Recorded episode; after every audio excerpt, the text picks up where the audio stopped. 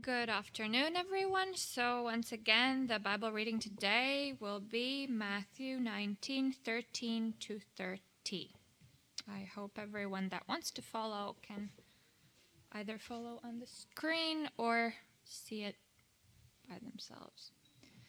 Then people brought little children to Jesus for him to place his hands on them and pray for them. But the disciples rebuked them. Jesus said, let the little children come to me, and do not hinder them, for the kingdom of heaven belongs to such as these. When he had placed his hands on them, he went on from there. Just then a man came up to Jesus and asked, Teacher, what good thing must I do to get eternal life? Why do you ask me about what is good? Jesus replied. There is only one who is good. If you want to enter life, keep the commandments. Which ones? he inquired. Jesus replied, you shall not murder, you shall not commit adultery, you shall not steal, you shall not give false testimony. Honor your father and mother, and love your neighbor as yourself. All these I have kept, the young man said. What do I still lack? Jesus answered, If you want to be perfect, go, sell your possessions and give to the poor, and you will have treasure in heaven. Then come, follow me. When the young man heard this, he went away sad because he had great wealth. Then Jesus said to his disciples, Truly I tell you, it is hard for someone who is rich to enter the kingdom of heaven. Again I tell you, it is easier for a camel to go through the eye of a needle than for someone who is rich to enter the kingdom of God. When the disciples heard this, they were greatly astonished and asked, Who then can be saved?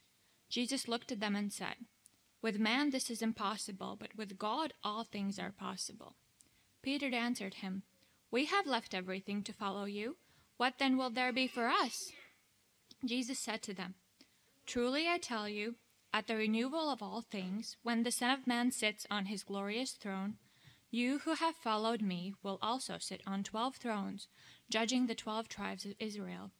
And everyone who has left houses or brothers or sisters or fathers or mothers or wife or children or fields for my sake will receive a hundred times as much as and will inherit eternal life. But many who are first will be last, and many who are last will be first. Uh, let us pray before Andis comes up to preach. And uh, I think it will be good since we read here that we will also pray for the children who are up there in, in the Sunday school. Let us pray. Loving Heavenly Father, thank you for um, your word. Thank you for your um, great power to save. Uh, as we read and hear from from this uh, text, uh, we pray, Lord, that you speak to us in our hearts. Uh, we pray that you bless Andis as well. Um, uh, help him to be faithful to the text, to be clear and precise in his handling of the word. And Lord, we also pray for our children who are uh, in Sunday school and for the teachers there. Um, help them to handle them, to teach them who you are uh, and what you have done uh, for your people. Um, prepare our hearts and uh, help us to be fruitful. And we pray all of these things in Jesus' name. Amen. Thank you very much, Jedi, for praying for us. And thank you, Magdalena, for uh, reading the Bible so clearly. Yes, may I add my welcome to that of Jedis this morning. It is great to see you all on this spring, sunny spring day, finally. Um, if you're visiting with us or a guest, um, a particular welcome to you and, and listening. And Dinas will tell later how you can connect to the, the midweek life here at Grace International. But as Jedi already set it up, uh, today we are going to be thinking about membership in the kingdom of God. If there is a thing, such a thing as kingdom membership, how do I get it? What is the basis on which I become a member of the kingdom of God. Now, I, don't, I don't know whether you are a member of any club or any society uh, in your university or maybe in your school if you're still in school. Now, how did you get in? How did you get in? I read this week about this super exclusive club called the Giga Society, there are only six members worldwide. Six. The membership is not limited by money, background, or a cap on the uh, number of members that are allowed in. Yet, as um, as of right now, there are only six members, or maybe, maybe I don't know, maybe seven. I haven't checked the latest news, because um, so, so two are in the United States and four are in Europe. Now, why why so few?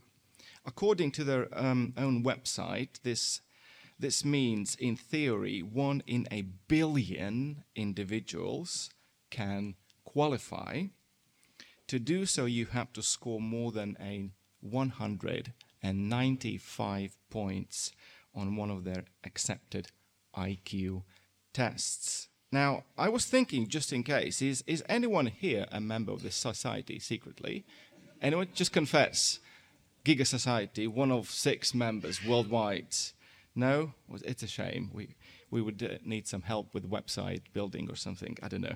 Uh, nevertheless, you know, we might hold some um, some other memberships. You know, like gym memberships or uni society memberships or some I don't know social social media group memberships.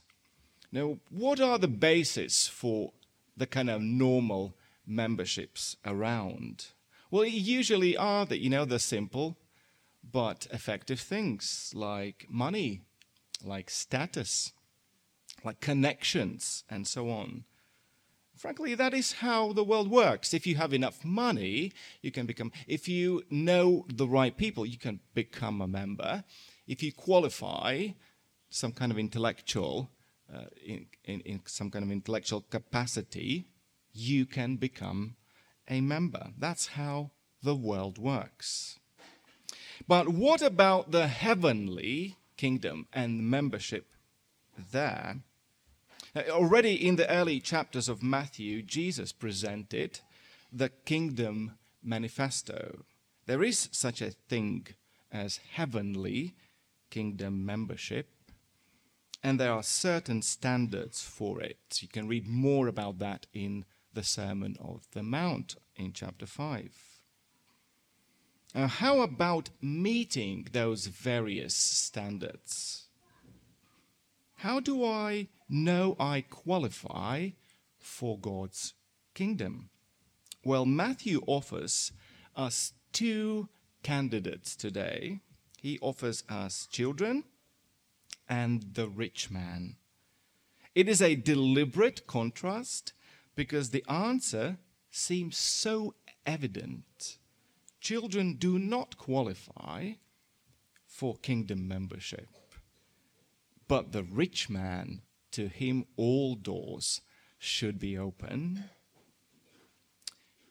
But hey, Jesus, Jesus has a few surprises for us today. He turns things on its head, upside down. The heavenly kingdom membership, Jesus says, works differently. So let's look at those two candidates today, and then we'll, we'll also think about where it leaves all of us, most of us today. So, firstly, we see children, children that normally in that society wouldn't qualify. But Jesus says children qualify for God's kingdom. Now, what, what, do we see? We see how people were bringing little children from verse 13 to Jesus. They wanted Jesus to place his hands on them and pray for them. And that's what Jesus does in verse 15. We don't read that Jesus prays for them, but we assume that Jesus does it, of course.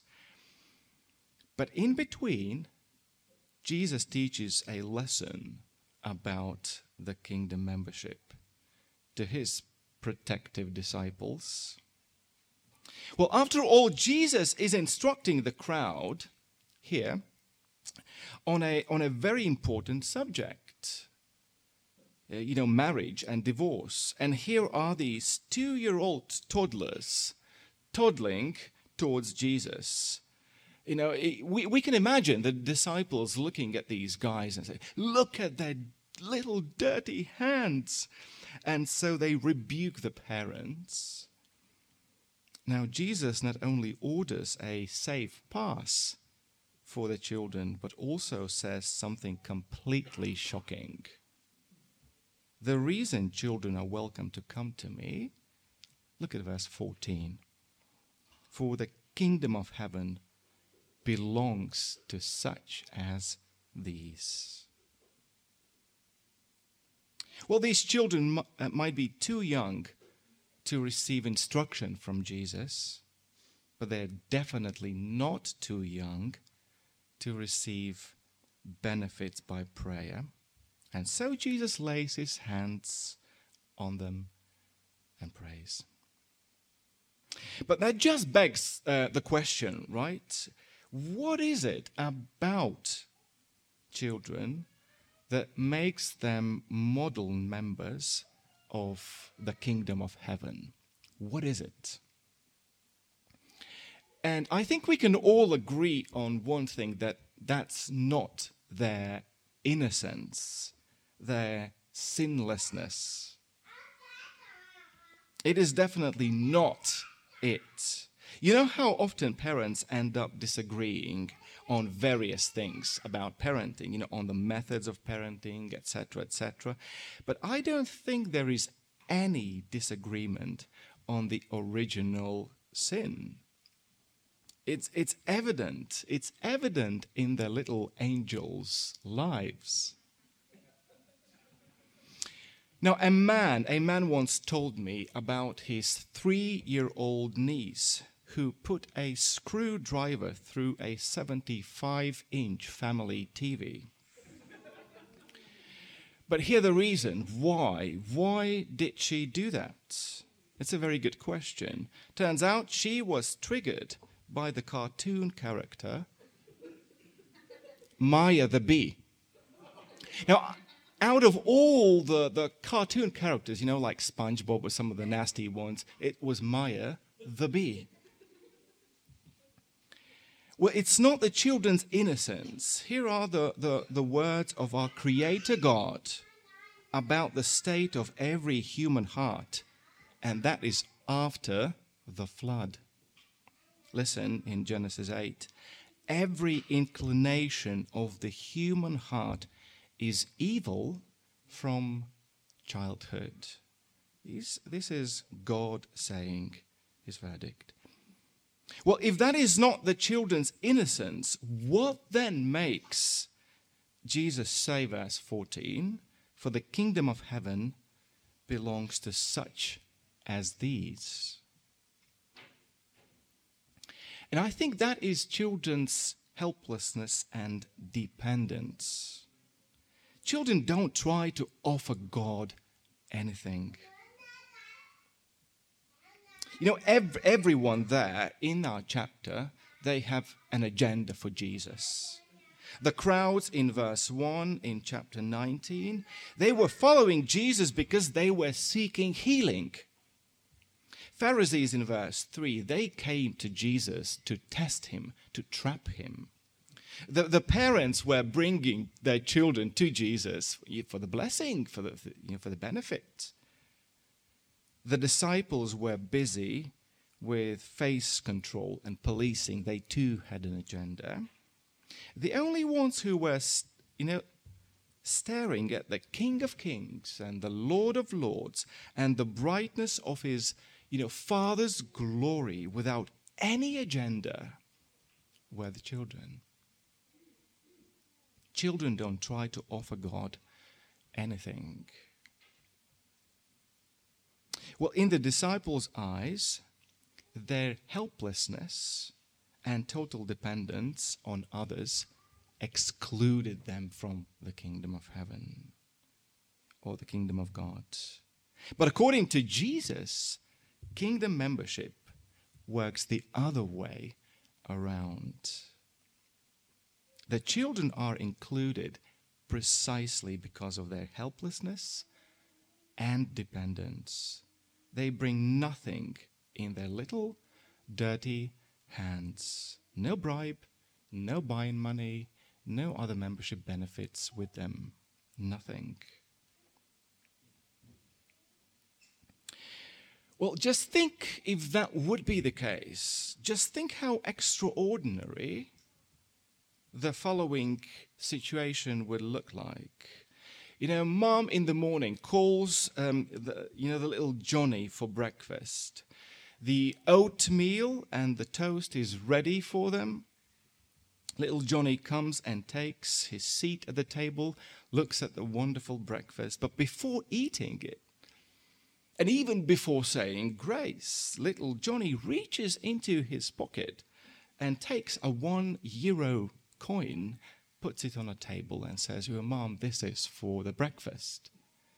Have you ever seen anything like that? Like, in all seriousness, you know, they might be joking, but in all seriousness, no. No. That is not just how family membership works. And that is not how kingdom membership works. What is it about children that makes Jesus say, For the kingdom of heaven belongs to such as these? It is not their innocence, but their dependence. Well, let me draw out a couple of implications for us, probably for us as parents, but also for us, I think, as church.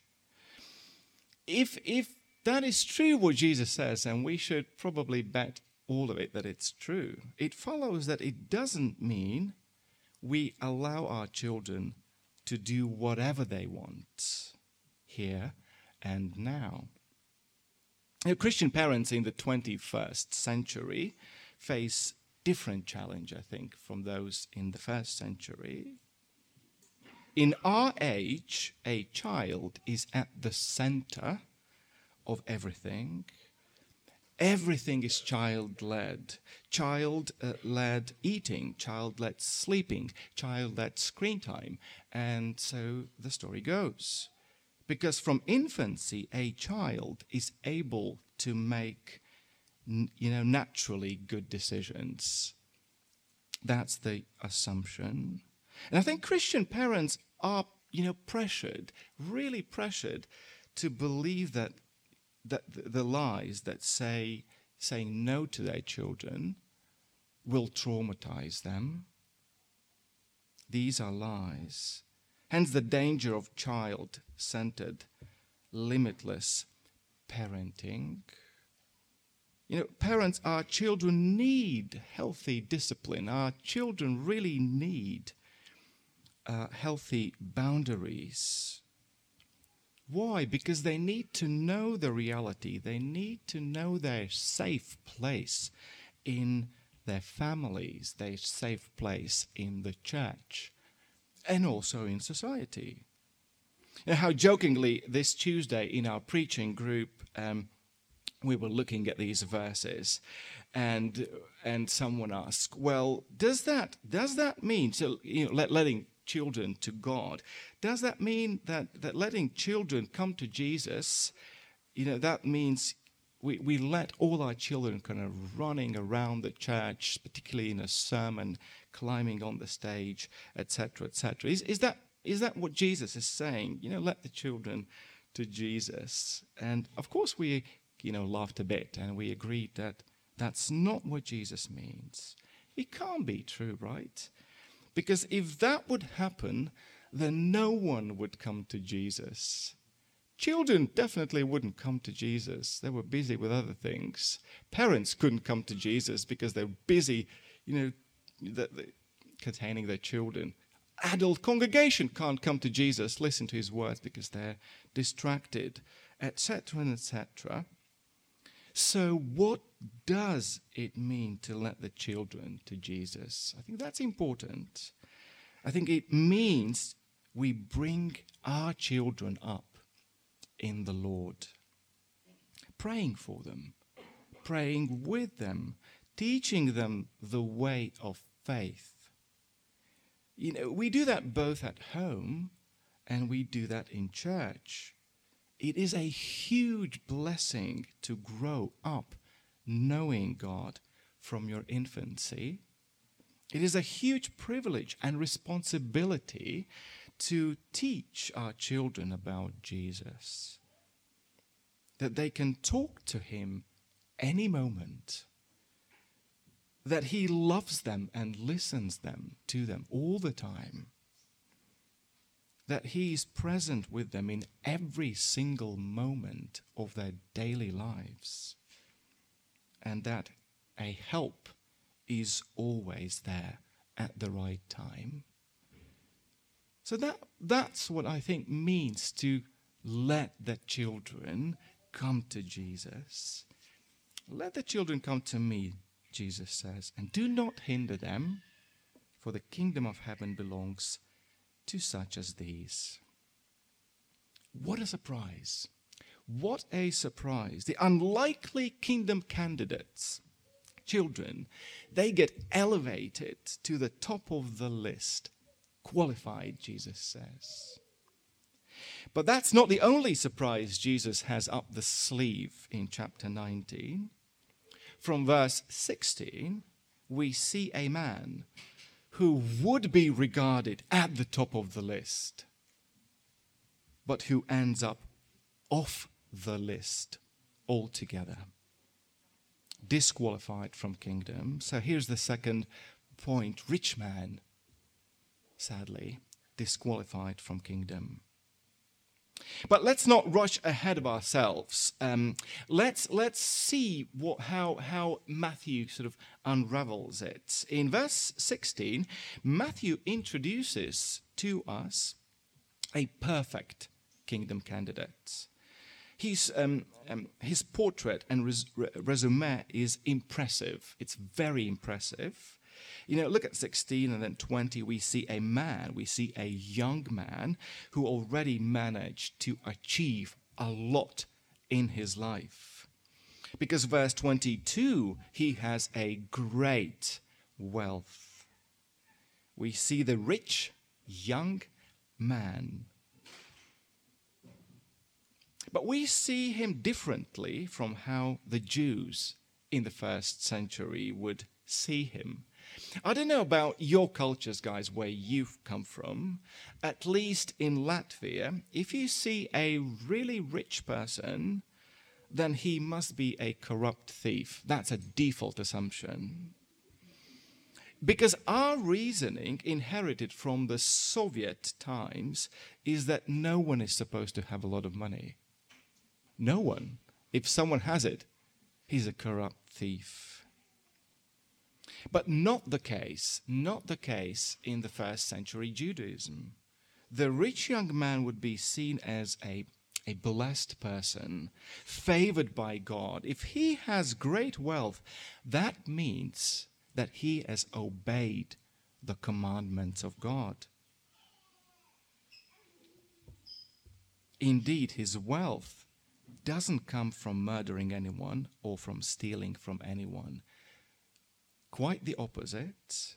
Now, how do we know that? I think from verses 16 to 20, we see that. We get an impression that the rich young man is a God fearing person, God obeying, and devout family man.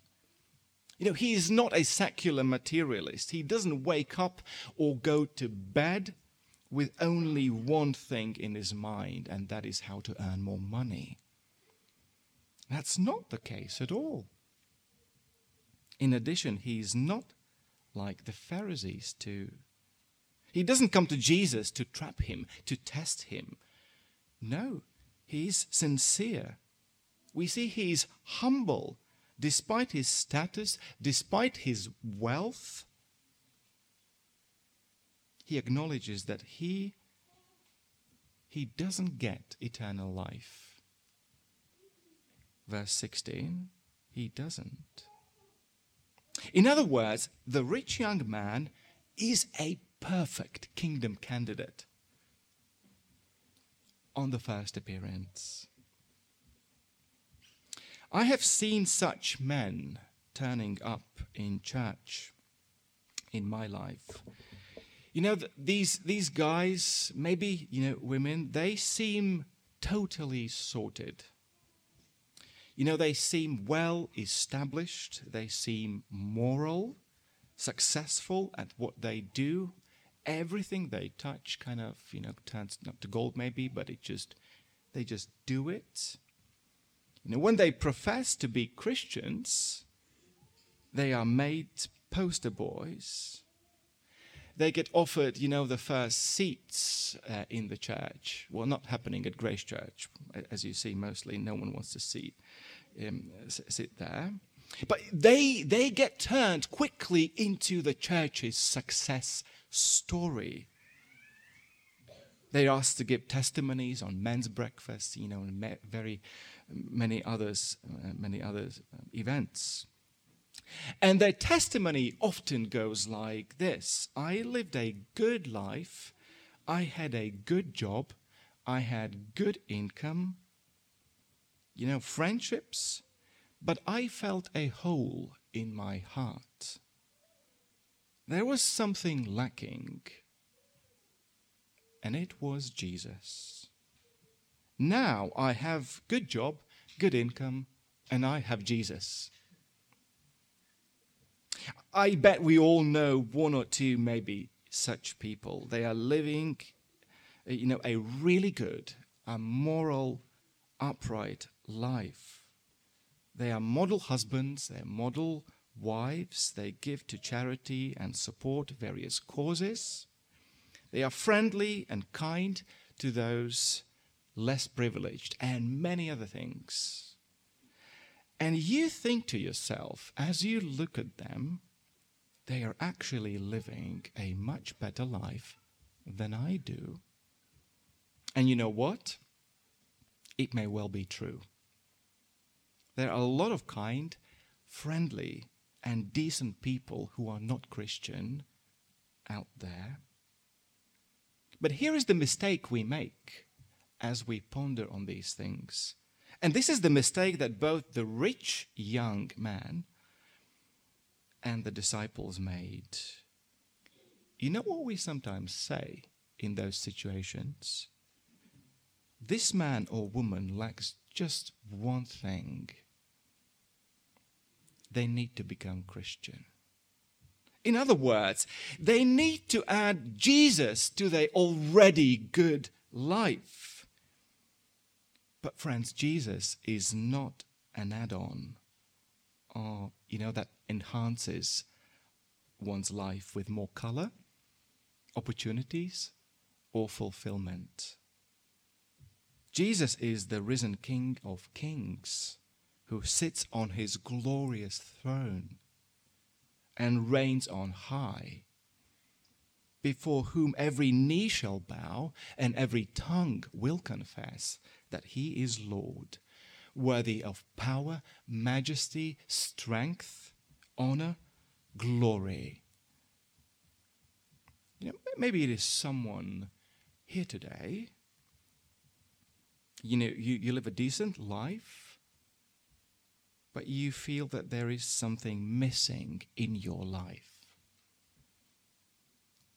Don't make a mistake of thinking that adding Jesus to your life will solve it. You might, you might add plastic Jesus, but that's a plastic Jesus, a toy figure. You don't add the Jesus of the Bible to your life. That is not how it works. You know, Jesus' thing is not the one good work you must do to get to heaven. Those are lies. Coming to the Sunday service occasionally will not save you. No. Neither, neither occasionally doing something noble will save you. So bin your plastic Jesus, throw it in a rubbish bin together with your coffee mug, if that's you.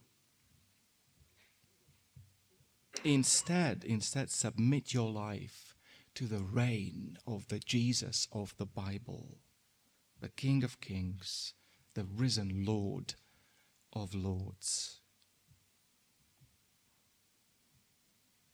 You see, the rich young man thought he needs to add one more thing. And that made him an unlikely candidate of the kingdom. Again, remember the children. They carried nothing in their little dirty hands. They didn't try to offer God anything. But the rich young man is ac- exactly the opposite.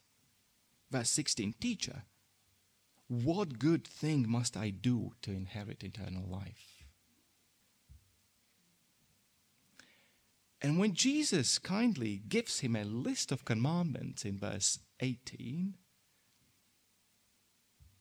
the rich young man says, Yes, yes, yes, all of these I have kept. And here is the punchline What do I still lack?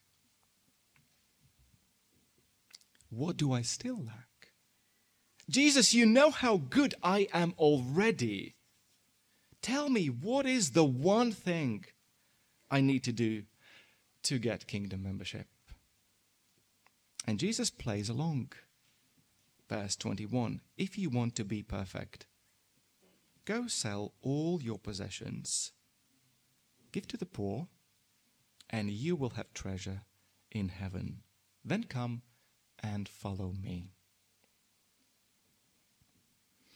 Now, I don't know whether you um, have questions about this statement of Jesus. But here is the question would the young man actually receive the kingdom pass if he would sell everything that he has and would give it to the poor?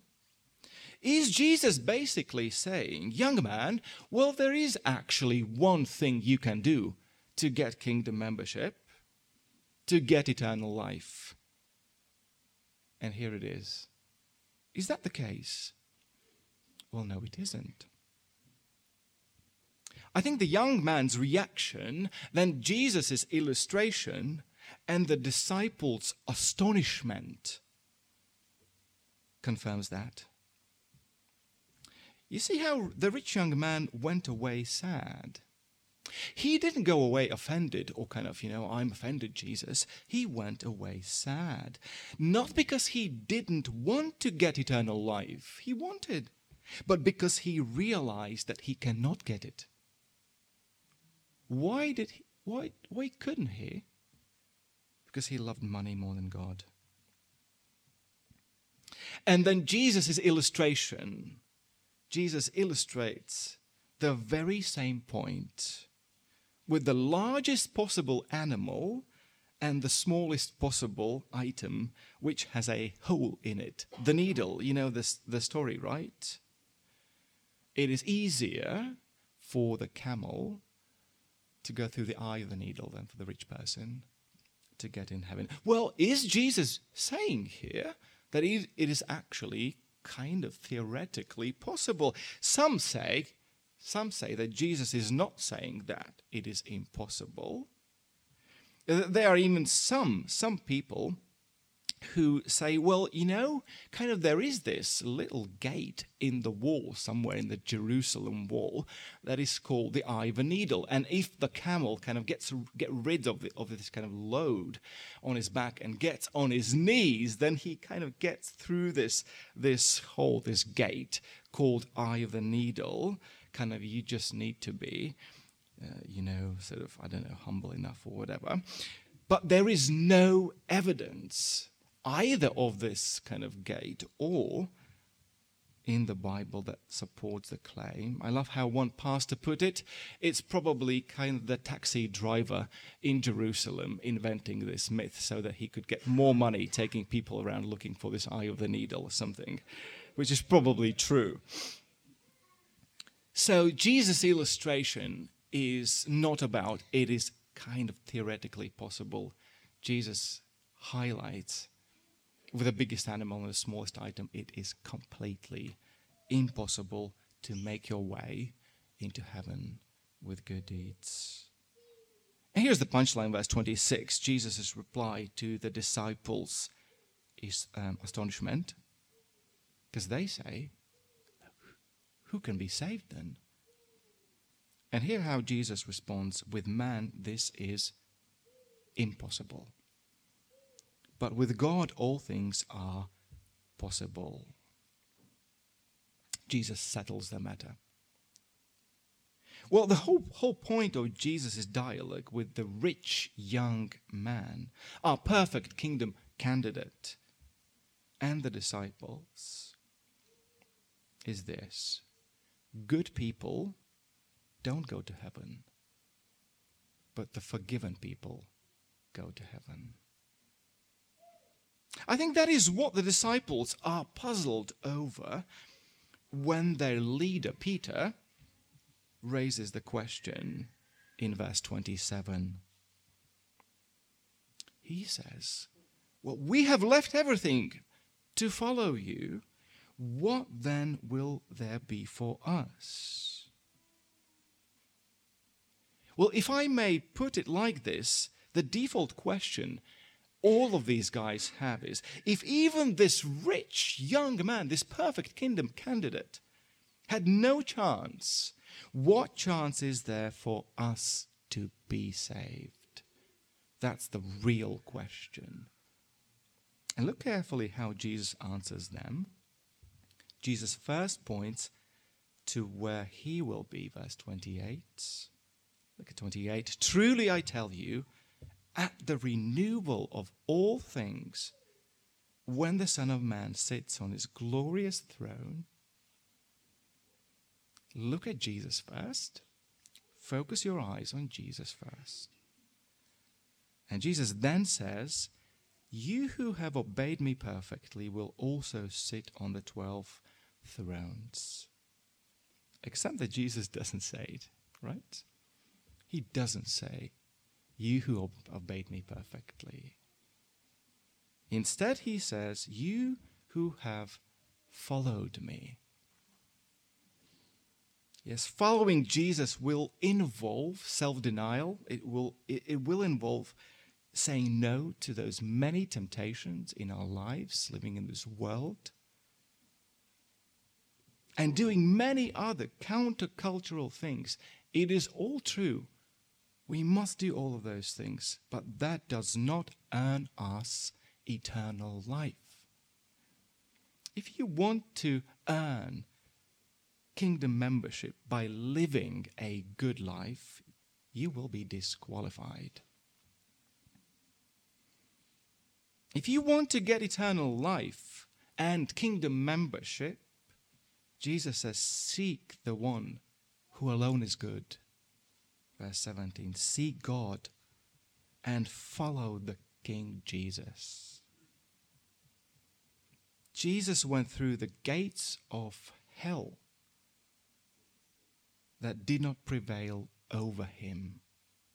He conquered death by dying as our ransom and was raised for our justification. That is our kingdom membership. That is the only basis for a hope in eternal life. We get kingdom membership only by holding out our childlike, empty, dirty hands and receiving forgiveness for our sins of wanting to be the saviors of our own life. Let me close again with verses 25 26 and they will pray shortly. When the disciples heard this, they were greatly astonished and asked, Who then can be saved? Jesus looked at them and said, With man this is impossible, but with God all things are possible. Let's pray.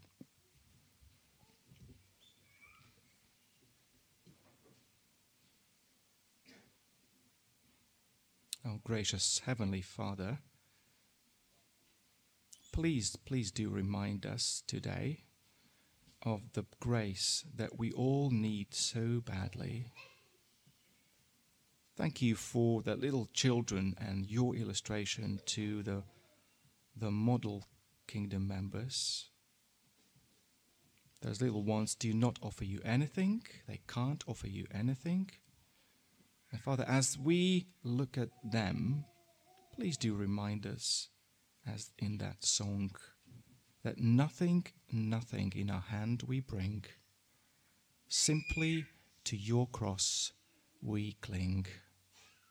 Father, please do guard us against the presumptuous sins of the rich young man, thinking that we need this one good deed, this one redemptive act that will earn our and secure our place in heaven. Please guard us against this.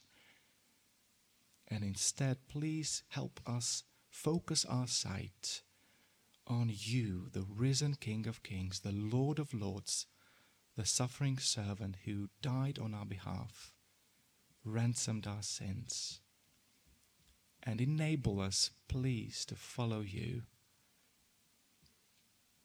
Follow you through this life faithfully to eternity. In Jesus' name, Amen.